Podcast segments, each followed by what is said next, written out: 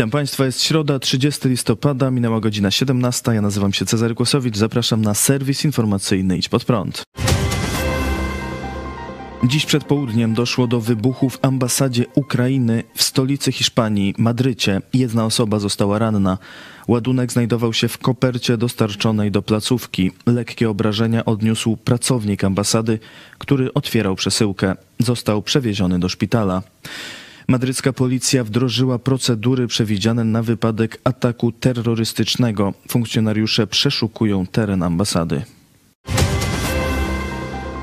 Premier Mateusz Morawiecki zapowiedział, że utrzyma zerowy VAT na żywność jeszcze przez pierwsze półrocze przyszłego roku.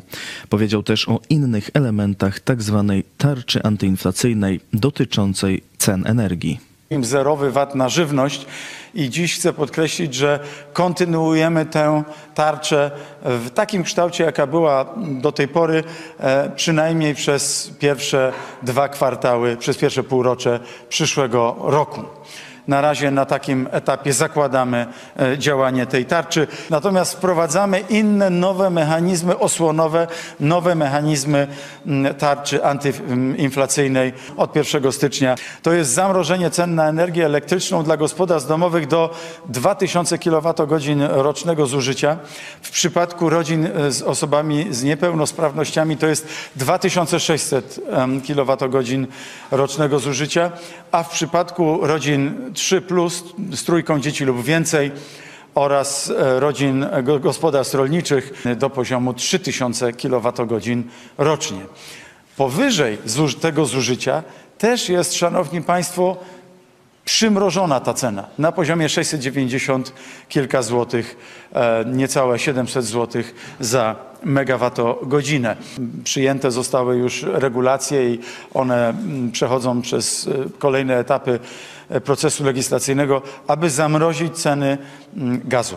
Główny Urząd Statystyczny podał dziś dane o inflacji. Ceny w listopadzie były średnio o 17,4% wyższe niż rok temu.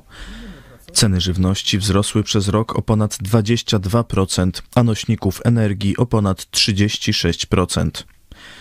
Niestety nic nie zapowiada szybkiego wyhamowania inflacji. Producenci żywności informują, że jeszcze nie wrzucili wszystkich rosnących kosztów działalności, w tym cen energii i surowców, w ceny produktów, ale będą musieli to zrobić wkrótce, co znaczy, że na początku przyszłego roku zobaczymy jeszcze wyższe ceny w sklepach. Na początku roku podwyższone zostaną też ceny energii. Musimy być przygotowani na okres wysokiej inflacji, która według wszelkich przewidywań osiągnie swój szczyt w pierwszym kwartale przyszłego roku, a będzie to wynikać z podwyżek cen energii, e, z podwyżek taryf, które, które nas dotkną i to sprawi, że no gdzieś w okolicach lutego ta inflacja ma sporą szansę być minimalnie powyżej 20% i dopiero później będzie spadać. Oczywiście to nie ceny będą spadać, tylko tempo wzrostu cen będzie spadać. To będzie wynikać głównie z faktu, iż obecne ceny będziemy porównywać do kolejnych miesięcy obecnego jeszcze roku, kiedy no już te ceny mocno rosły. Polacy nie chcą wydawania pieniędzy na kościół i państwową telewizję. Ale PiS jednak postanowiło ogromnie zwiększyć finansowanie mediów publicznych. Ponad 80% Polaków uważa, że rząd powinien zmniejszyć wydatki, wynika z badania UCE Research dla Business Insider Polska.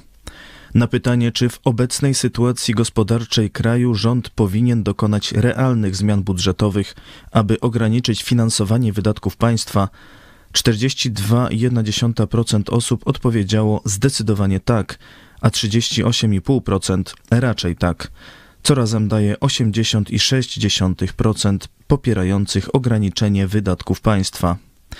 W jakich dziedzinach Polacy chcą szukać oszczędności budżetowych?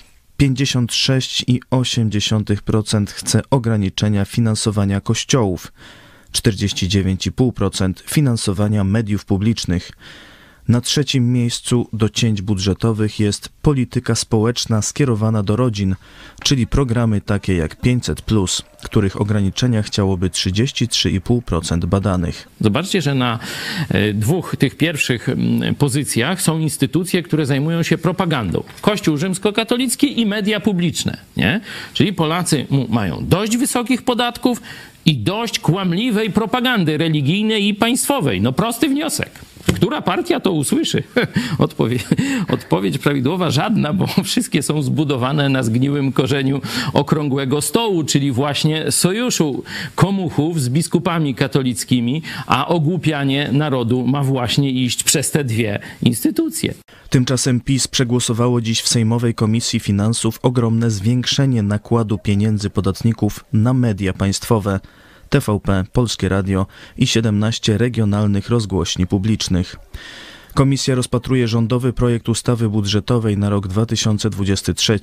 Z dotychczasowo planowanej i tak bardzo dużej kwoty miliard 995 milionów złotych wsparcie dla publicznych mediów ma być zwiększone do 2 miliardów 700 milionów złotych. Niemiecki minister przyznał, że Niemcy przyczyniły się do rosyjskiego ataku na Ukrainę. Minister Sprawiedliwości Niemiec Marco Buschmann prowadził w Berlinie spotkanie ministrów sprawiedliwości krajów G7. W skład grupy wchodzą Francja, Japonia, Kanada, Niemcy, Stany Zjednoczone, Wielka Brytania i Włochy. W deklaracji końcowej uczestnicy zobowiązali się postawić przed sądem osoby winne zbrodni wojennych w Ukrainie. Bushman mówił, że zbrodniarze wojenni nie powinni i nie mogą czuć się bezpiecznie gdziekolwiek, gdzie możemy ich ująć. Niemiecki polityk odniósł się też do polityki swojego kraju, przyznając, że przyczyniła się ona do wojny. Musimy wyraźnie powiedzieć, upieranie się przy Nord Stream 2 jako reakcja na aneksję Krymu było z dzisiejszego punktu widzenia niemieckim wkładem do wybuchu tej wojny, powiedział minister sprawiedliwości Niemiec. Chiny i Rosja chcą bliżej współpracować w energetyce. O jeszcze większym zbliżeniu dwóch reżimów mówił przywódca Chin Xi Jinping na czwartym forum energetycznym Chiny-Rosja. Chiny są chętne do współpracy z Rosją w celu zacieśnienia partnerstwa energetycznego, promowania rozwoju czystej i zielonej energii oraz wspólnego utrzymania międzynarodowego bezpieczeństwa energetycznego i stabilności przemysłowych łańcuchów dostaw, powiedział chiński przywódca. Rosyjski wicepremier Aleksander Nowak stwierdził, że eksport surowców energetycznych z Rosji do Chin zwiększył się w tym roku o 64%. Zakupy w Rosji zwiększają także Indie. Dziś ostatni dzień listopada, więc jak co miesiąc finiszujemy z akcją wsparcia dla naszej telewizji, akcją 1000 gitar. Mamy nadzieję, że także w tym miesiącu uda się zebrać 1000 indywidualnych wpłat.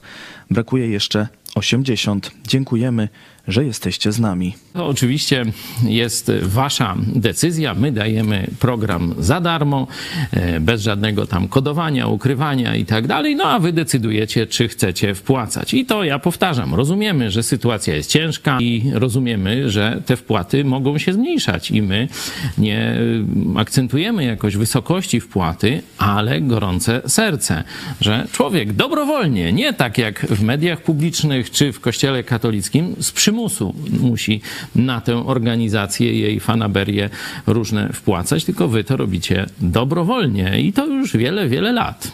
Dziękuję. To wszystko w tym wydaniu serwisu. Dziękuję Państwu za uwagę. Kolejny serwis jutro o 17. A dziś o 18 cichy i pokornego serca. Co to naprawdę znaczy? Opowie pastor Ireneusz Dawidowicz. Zapraszam, do zobaczenia.